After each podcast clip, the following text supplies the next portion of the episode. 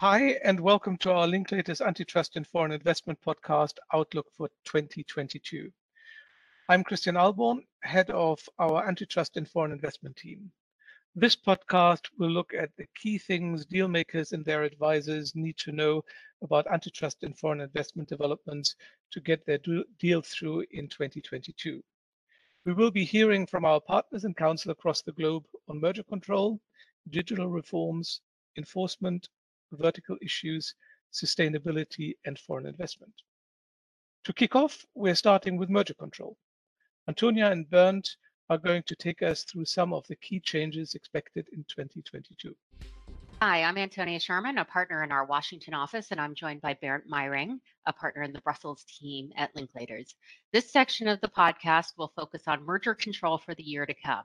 We'll be looking specifically at regulatory shakeups expected in 2022 in response to tech acquisitions and the expansion of the use of so-called call-in rights by antitrust authorities globally to catch transactions which might otherwise slip under the radar.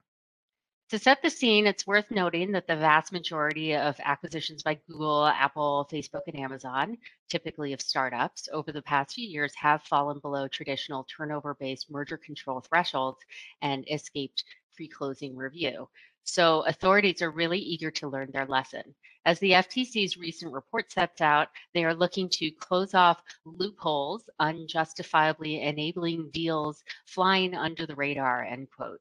In 2022, we're expecting major changes to merger regimes globally to catch these deals, in particular, so called killer acquisitions that reduce competition and entrench market power. Now, some of the intended reforms relate to merger control thresholds. Bernd, perhaps you could take us through a few of these?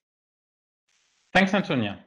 Over in the UK, they proposed changes to capture more key digital mergers they include a transaction value threshold and a UK nexus test for certain firms with what's called strategic market status. And they're coupled with mandatory review for a subset of the largest transactions. We've also seen the use of transaction value thresholds. They capture deals of a certain value, even where the target's a startup or similar and has no or very little turnover. This type of thresholds takes effect in South Korea at the end of this year, and they've also been introduced in a number of countries and are mooted in India to tackle digital mergers. And the Australian ACCC is also considering a more tailored merger test for acquisitions by large digital platforms, in addition to a broader shift to a mandatory notification regime. Both are expected to be clarified in the second half of 2022. The EU and several member states, of course, have already implemented broader jurisdictional tests, including transaction value thresholds and uh, call-in rights, to which we'll come in a minute. Thanks, Bernd. And 2022 may also see an erosion of the substantive test for big tech mergers. In the US, we've seen a range of US antitrust proposals, including creating a list of presumptively harmful mergers, uh, for example, acquisitions of nascent uh, competitors by dominant firms, restricting mergers by dominant online platforms, and those which may lessen competition by, quote, more than a de minimis amount, end quote. The UK government has also proposed tinkering with the substantive test for mergers involving SMS firms, while in Australia, a mere quote, possibility that is not remote, end quote, of an SLC could be enough to justify a prohibition. Reporting requirements for tech giant acquisitions are also likely to ensure authorities are kept in the loop. These are a feature of the UK proposals and the EU's DMA covering digital gatekeepers. And even in jurisdictions where there are no formal legislative proposals for change, tech mergers are expected to face tougher reviews, not least of all in China, where draft changes to its competition law suggest stronger scrutiny of tech mergers. Businesses planning acquisitions in 2022 should keep a close eye on this shifting landscape. Thanks, Antonia. If we now turn to call in rights, this is a really interesting element that we've seen develop, and we are expecting to see much more of that in 2022. In fact, it means that acquisitions that uh, can be perceived as harming competition are increasingly called in for merger review, even if they don't meet any compulsory notification thresholds. And that, of course, has a key impact on deal certainty. Regulators are reacting to debate on alleged under-enforcement, in particular those known as killer acquisitions. And you may have seen that the EU in its Digital Market Act proposes far-reaching monitoring and reporting requirements to enable the Commission to call in deals that might turn out to be critical. The EU has started using its existing powers under what's called Article 22 of the EUMR more widely this year, and it has claimed the rights to review mergers that would not ordinarily have been notifiable in the EU. This regime has a particular focus on pharma and digital mergers, but also applies in other industries. Commission's already called in two transactions since the change of its policy, including Illumina Grail. Where appropriate, parties can approach the Commission proactively and submit briefing paper, and they might may then get a non-binding comfort letter to enhance legal certainty for their deals. Still, the change of policy has created a great deal of uncertainty and timing issues for many merging parties who can no longer take comfort in their deal falling below merger control thresholds. And the change in policy has teeth.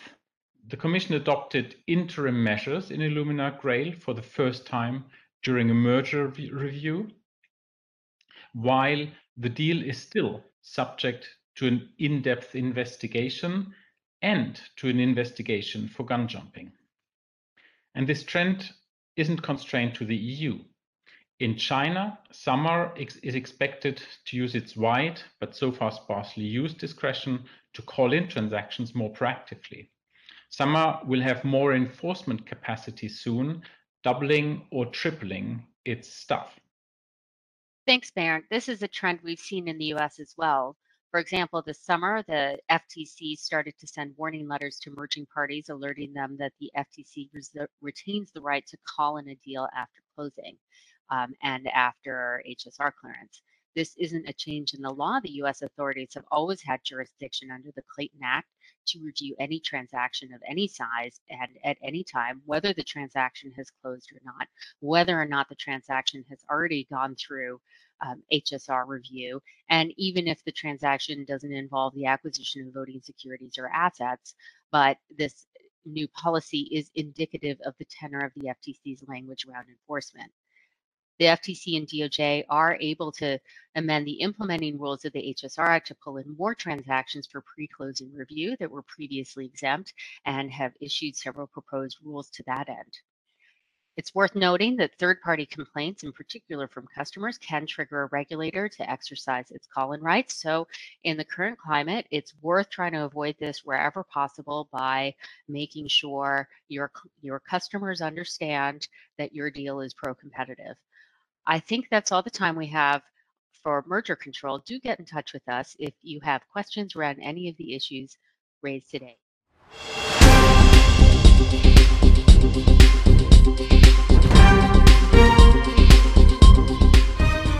Thanks, Bernd Antonia. That was great. I'm Tom McGrath. I'm a partner in the New York office and head up the global US practice. I'm joined today by Christian Ahlborn, the head of our practice in London, and Fay Zhou, uh, head of our practice in Beijing. Thanks for joining today. In this section, we're going to be looking at antitrust regulation of digital platforms. And, and frankly, there's a lot going on these days, and we're expecting quite a lot in the year ahead every agency around the globe, every major agency certainly has identified digital platform enforcement as a priority. There's a G7 report uh, in which they all recognize the, the presence of big tech dominance. Um, and so we're expecting quite a lot coming in the year ahead. Um, Christian, self preferencing, particularly on advertising, is a, a big topic in this area. Can you give us an update on, on what you're seeing uh, in the UK? Thanks, Tom. Self-preferencing has now been clearly established as a form of abusive leveraging. It generally involves a dominant platform giving its downstream products some kind of advantage. For example, the European Commission alleges that Amazon uses the data it collects from third-party sellers to enhance its own competing retail business. In this context, in the EU, we have had the Google shopping judgment. Google lost its legal challenge to the European Commission's finding that the company abused its search engine dominance to bolster its shopping services to the detriment of rival price comparison sites. The judgment is seen as a vindication of many of the issues which have been raised by competition authorities in recent years. At the same time, it is also seen by some as an example that antitrust remedies have no impact in the market. Either way, we're expecting this type of antitrust investigation to continue into 2022. Indeed, it is true to say that most authorities, including South Korea, Japan, India, to name but a few, have brought antitrust cases in recent years against the large digital players uh, such as Google, Amazon, Facebook, and Apple. Faye, I think we're expecting to see something similar from China in the coming year. Yeah, thanks, Christian. Indeed, China expecting more significant digital antitrust investigations, having stepped up already its scrutiny of a major tech companies this year. SAMR has highlighted platforms as its priority sector for antitrust enforcement and is requiring tech platforms to actively audit their compliance with guidelines on the platform economy sector. But in addition to these investigations, authorities are also looking to craft and finalize regulation which will give them the tools to better tackle tech giants. And while authorities have emphasized the importance of collaboration and regulation of big tech, it is clear that regulation each chooses to tackle big tech will differ. Christian, I think a good example here is the Digital Markets Act in the EU. Yes, we're expecting the heavily negotiated Digital Markets Act to come into force in 2022. The EU is taking an aggressive and one size fits all approach to supplement perceived gaps in the types of conduct that traditional antitrust rules can tackle. Once enacted, the DMA is expected to radically change how digital platforms are allowed to operate in the EU, imposing strict obligations on all gatekeepers and providing the Commission with the ability to levy fines of up to 20% of global turnover for infringement, as well as the ability to break up businesses which systematically infringe the rules. Tom, how does this compare to the US proposals? Well, there, there's a lot going on in the US, and the heads of the FTC uh, and DOJ are expecting to announce very ambitious agendas in digital markets and really trying to get at the root causes um, that promotes market power. Um, I think what we have is two new heads. Lina Khan at the FTC has been in place for about six months, and Jonathan Kanter is just taking the head of the antitrust division uh, right now. Um, over at the FTC, there have been a number of policies um, enacted and, and, announced in order to generally make uh, enforcement uh, easier for the agencies against uh, mergers and digital platforms. And on the legislative side, um, there's a number of initiatives, including the Senate uh, proposal that would uh, attack preferencing in digital platforms and, and make it more difficult for uh, companies like Amazon and Google to favor their own products and services. Um, it's all about um, access, access to data. Um, and both um, Lina Khan and Jonathan Kanter um, have acknowledged that they think there's been a lack of enforcement or under enforcement over the last period. And they're really looking to, to correct that um, in their um, leadership of the agencies. At the FTC, too, we'll really start to see what's going to happen. It's finally going to get its fifth um, uh, commissioner, a Democrat, which will help Lina Khan drive the agenda. How does that compare with the UK, Christian? I think the aim of the UK, uh, the US proposals to tackle underlying issues with tech giants echoes the two-pronged approach of the UK digital proposals from earlier this summer. The first prong uh, would bring in a code of conduct for firms with strategic market status another word for, for gatekeepers. And this should be seen as a more tailored version of the EU obligation, obligations under the DMA. And the second prong confers pro-competitive intervention powers on the digital markets units in 2022 to address the root causes of the market power of uh, digital platforms, for example, by foreseeing cross-platform interoperability. The DMU would have the ability to suspend, block, and reverse behavior that breaches the new mandatory code of conduct. Yeah, and antitrust platform regulation is something we're seeing more of across the Asia Pacific region too. The Australia ACCC has suggested that broad regulation tackling antitrust issues among digital platforms is on the cards in 2022. This follows legislation in Japan and similar proposals in Korea. Thanks, Faye. Now we've talked about enforcement within the tech sphere. Looking outside of that, Donnie, can you walk us through how enforcement is likely to change in the coming year in other sectors?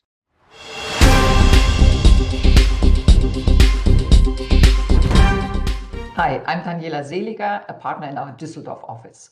I'm joined by Doug Tween, Pierre Zelenko, and Xi Liao, partners in our New York, Paris, and Shanghai Shaoxing offices, respectively. This section of the podcast will focus on the key antitrust enforcement trends for the year to come. Authorities around the world are keen to resume their enforcement activities. So we will now discuss what we can expect to see in this next year. We'll also take a closer look at two areas where changes in 2022 will be particularly important. The first one being the implications for online sales when you're looking at the reforms of vertical rules, and the second one being guidance on sustainability initiatives. I'll pass over to Pierre now, who will talk about the renewed push for enforcement at EU level. Thanks, Danny. Yes, as you say, enforcement activity in the EU is ramping up again now that the lockdown-induced slowdown has come to an end. Although we will have to see what happens next with the Omicron variant and possible new restrictions. There has already been a wave of dawn raids carried out since October, probably kept in store during the lockdown period. Margrethe Vestager, the European Commission competition chief, has described these as just the start of things to come. National authorities in Europe have also been doing dawn raids. For example, France, a jurisdiction that I know particularly well. In fact, this renewed push to use antitrust to make sure that markets work better for consumers is a trend that we're seeing across the globe as the world builds back better, so to speak, from the pandemic. So, Pierre, I definitely agree with you there. Although in the US, I have to say that enforcement activity is probably a step above just the resumption of normal service. The Biden administration has kickstarted a policy reset to promote competition in the American economy based on, quote, aggressive enforcement of antitrust laws, close quote. And that's coming from the president. He described it as a change in approach after more than 40 years of following, again, quote, the wrong path and under enforcing antitrust laws. So the DOJ and the FTC in the US have been pretty active this year in bringing merger enforcement, having taken a number of high profile deals to court to block them, such as Aon Willis Towers Watson, Penguin Random House, Simon and Schuster, and just recently the US sugar acquisition of Imperial Sugar. And we certainly don't expect that to change in 2022. I think next year will really be the litmus test for antitrust enforcement in the US and whether and how the Biden administration and Lina Khan's new leadership at the US at the FTC and Jonathan Kanter's new leadership at the DOJ antitrust division will really be able to put this policy shift into practice with concrete enforcement steps. One other key trend we're seeing in the US is the US really taking a lead in focusing resources on targeting anti competitive agreements in labor markets. The DOJ has filed a handful of criminal no poach and wage fixing cases in the US, and there are certainly more being investigated and in the pipeline. However, none of these cases has gone to trial yet. And so the basis for them in a legal sense is really going to be tested over the next year or so. So that is definitely an area to watch. That's a great point, Doug. This focus on labor market will definitely continue next year. It has already spread to the EU, which has signaled a clampdown on no poach agreements and wage fixing. In China, there has also been a wider regulatory crackdown. In fact, antitrust fines soared to a record annual high of over 3 billion in 2021. This campaign against anti-competitive conduct has been especially focused on tech and the platform economy. This reflects the increasing crackdown on tech companies that Fei and others were talking about before. The two high-profile fines this year were 2.8 billion US dollars for Alibaba and 527 million US dollars for food delivery giant Meituan. Both companies were fined for abusing their dominant positions, but both cases were really unprecedented in China. Thanks, Xi. As you highlight, antitrust enforcement is really key in digital markets and a related issue for many businesses will be changing regulation for online sales. This is particularly important in the EU because the EU's vertical block exemption regulation, the so-called VBER, and its guidelines are expected to come to force in June next year. The so-called new VBER will then apply for the following 12 years businesses will have a transitional period of one year until the 31st of May 2023 to ensure their distribution systems comply with the new regime. This is not a lot of time at all. So what do these changes involve? Based on the draft regulations, I want to flag two key elements. Firstly, the rules on price parity clauses and dual pricing for online and offline sales will be relaxed. That said, restrictions on use of the internet will be treated more severely and fall outside the safe harbor. Secondly, brands that sell both directly and via retailers will continue to benefit from a dual distribution exemption. However, they will be subject to a new market threshold. But one important change to note is that exemption will no longer apply to so-called hybrid platforms, such as Amazon, which compete with their users. There's also significant changes potentially coming in the UK post-Brexit. The UK will replace the VBER with a new UK vertical block exemption order in June next year. The plan is for this to retain EU content with important amendments. In practice, the UK exemption is likely to be less strict than the EU version and take a more effect-based approach. But importantly, this does mean that businesses operating in both the UK and the EU may be subject to two potentially diverging regimes. And Pierre, outside the EU, we also expect aggressive enforcement activity from numerous authorities including South Africa, India, Australia, and the US. For example, in the US, Attorney General for the District of Columbia is pursuing a challenge to Amazon's pricing policies, and other investigations in this sector are reportedly ongoing. And then turning to another key area, which has been sustainability. That has been a hot topic on competition policy agendas across the whole of Europe throughout 2021. And there, the key question is whether competition law hinders sustainability goals and whether, in fact, a number of changes are needed. Now, we believe that greater clarity will hopefully come early next year. So, first of all, one of the key developments will be the publication of the EC's much awaited draft revised horizontal guidelines. We believe that the updated rules there will be providing more guidance on technical cooperation and also sustainability, including on buyer cartels and also what is very important, joint purchasing alliances. The EC is also reviewing how its competition policy tools can facilitate the green transition overall.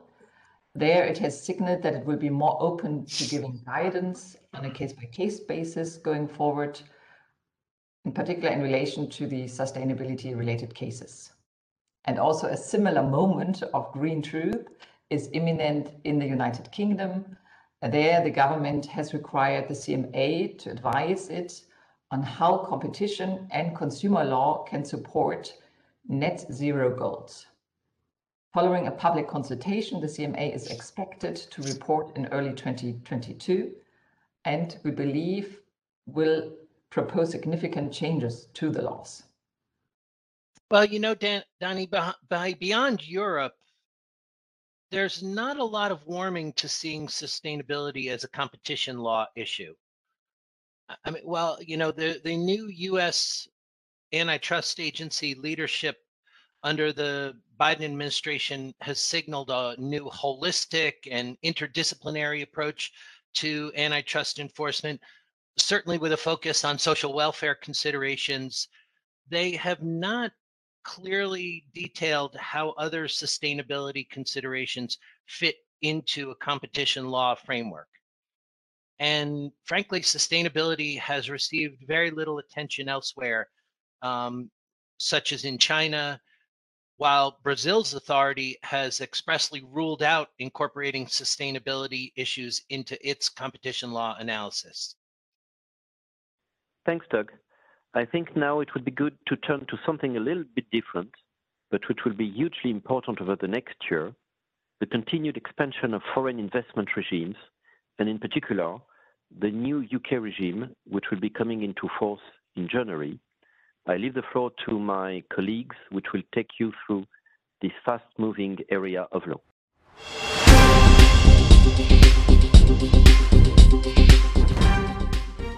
Thanks, Pierre. I'm Nicole Kar, partner and head of Linklaters UK and Ireland Antitrust and Foreign Investment Practice. And I'm joined by our senior counsel and head of US Foreign Investment Practice, John Gaffney. John, 2021's been a record year for foreign investment regulatory developments, but what's on the horizon for 2022? Nicole, I think it's fair to say that we expect the current proliferation of foreign investment regimes to continue at pace over the course of 2022. We've seen a torrent of reforms globally aimed at protecting national economies during the pandemic, and it's been just over a year since the EU regulation came into force. The number of European member states with foreign investment regimes now stands at 18, and Belgium, Ireland, Luxembourg, the Netherlands, and Sweden, among others, have draft legislation expected to come into force during the next 12 months. We expect most, if not all, of the remaining EU members to follow suit in one way or another. In addition, we've seen existing regimes being strengthened to broaden the scope of transactions requiring review. This is especially true in France, Germany, Spain, and Italy, and Italy is rumored to be considering an extension to June 2022 of the tougher regime it introduced in response to the pandemic. New regimes increasingly feature expansive call-in rights, including retroactive reviews of previously closed transactions. John, you mentioned the new EU screening mechanism just now. Can you just describe what impact that's had? Um, sure. The, the new EU regime has already significantly increased the number of interactions and the level of scrutiny over transactions in member states, and we're expecting this trend to intensify with knock-on effects on deal timing and deal certainty risk. And once regulators have had greater experience implementing the new regime, we anticipate improved coordination that should un, uh, reduce unnecessary delays and the associated costs and burdens for the parties. But even so, the sheer number of potential regulators that may need to deal with each case will ensure that even in the smoothest case, the level of complexity is going to remain high. Outside the EU, of course, the new EU, I'm sorry, the new UK regime starts applying from January. And Nicole, you've been following the progress of this legislation closely and advising companies on what they need to do ahead of the Act's commencement on the 4th of January. Can you give our listeners a feel for what the new regime will cover? Yeah, sure, John. Um, yes, the new UK regime's captured a lot of attention globally, given the eye-catching number of reviews expected. Uh, the UK government's projecting up to 1,830 reviews a year, which is a factor of almost six on the record high German reviews we've seen this year. Um, also, given its expansive territorial scope, retroactivity and lack of any de minimis safe harbors in terms of turnover, asset values, or even the presence of a, a UK subsidiary. Um, and as you said, we'll have online filings from 4th of January and a new investment security unit in the Department of BEIS Business, Energy and Industrial Strategy to administer the legislation using what they call a hub and spoke model. So being the first port of call, which is really a big plus in terms of the present regime. Having someone to actually make a filing to is, is a big improvement. Um, also having defined timescales to work to is another big plus on the current regime and they'll operate a largely private process. Um, it not being clear when parties have filed or the fact that they are undergoing a foreign investment review. Again, quite different to the current legislation where the government issues a public interest intervention notice.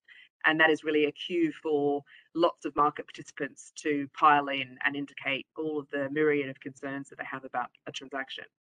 Um, the top tip for companies really for the UK regime is to be familiar with the filing triggers for mandatory and suspensory filings. And these are namely acquiring the right to pass or block a special resolution, or acquiring 25% or more, 50% or more, or more than 75% of the voting rights or economic interests of an entity that has activities in one or more of the 17 sensitive sectors.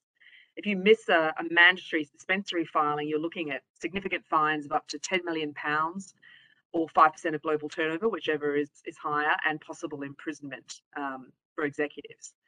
And the 17 sectors are wide in some respects and highly technical. So it's hard to self assess, and acquirers will really need to work closely with the target's advisors to determine if filing is needed. And if you're in a hostile situation, you might have to make a precautionary filing if you can't diligence the full scale of the target's activities. So that's a new UK Act um, in a whistle stop tour. But, John, what can we expect in the United States and what key messages can we give our listeners? So, in the United States, uh, we're expecting to see President Biden appoint new leadership for CFIUS, which should lead to clarification of a number of issues, including guidance on CFIUS enforcement, requirements for burdensome pre-closing filings for internal reorganizations, and formal decisions on whether countries including Australia, Canada, and the UK, along with other applicants, will qualify for special treatment. Um, we're also even uh, likely to see even more activity by CFIUS's Office of Monitoring and Enforcement with respect to previously closed non-notified transactions. And Nicole, um, you mentioned key messages, and I'd say that it's more important than ever for the parties to prepare thoroughly for foreign investment reviews, including by having a detailed understanding of the target's activities. Deal conditionality should also be considered very carefully. A backstop foreign investment condition may be warranted to guard against unexpected filing requirements. And most of all, the party should start the process as early as possible even then, they should watch out for the impact of politics on deals, particularly in hotly contested regional disputes. For more advice, our listeners should be sure to, to check out linklaters.com slash foreign investment for a variety of resources, including regulatory summaries, blog posts, and of course, contact information for Linklaters foreign investment attorneys around the globe.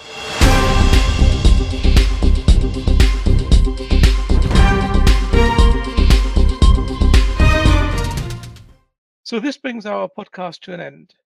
Thank you to all of our speakers and thank you for listening in. Uh, I refer you to our Linklaters Antitrust and Foreign Investment Group website for further information. Um, and uh, please get in touch with your usual Linklaters contact if you have any questions.